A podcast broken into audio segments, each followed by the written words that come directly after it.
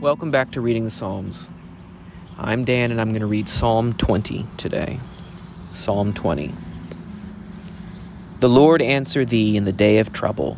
The name of the God of Jacob set thee up on high.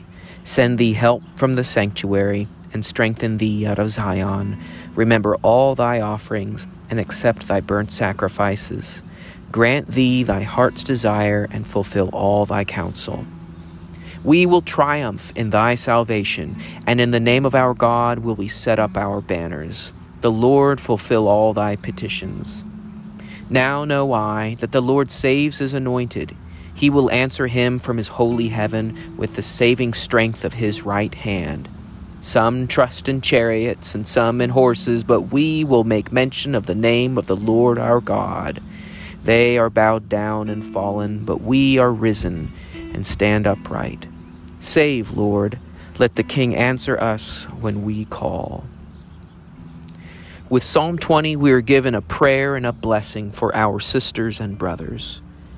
We, in our praise of God's gifts and power, petition that His blessings are bestowed on another. For our relationship is not with God alone, but also with our fellow man, made in God's image. That we are all made in God's image lifts us all to the same level, or rather, be you full of pride, brings you down to the level of us all. Made in God's image, every person you meet is the personal creation of God, and like you, needs the blessings of God and needs His help.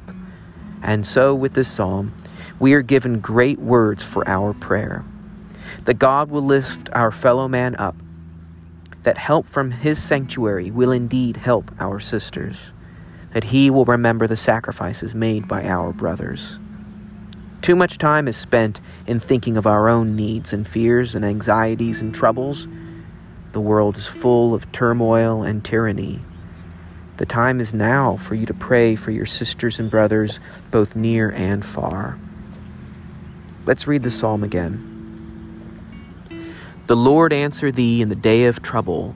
The name of the God of Jacob set thee up on high.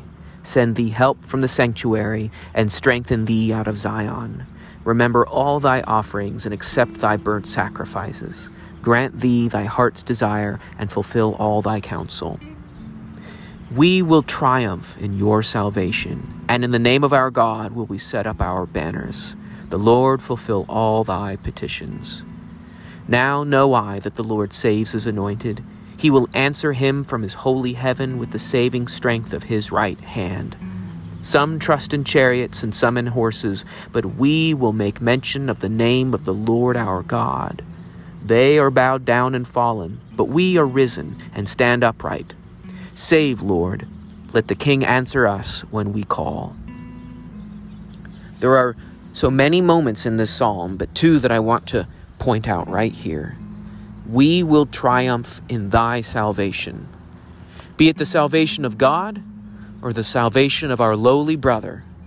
We are triumphing in the salvation of another, and that is a good direction for our heart. And there is also the powerful line some trust in chariots and some in horses, but we will make mention of the name of the Lord our God. There are those who, even now today, are trusting in the strength of their chariots and tanks. And that is not for us.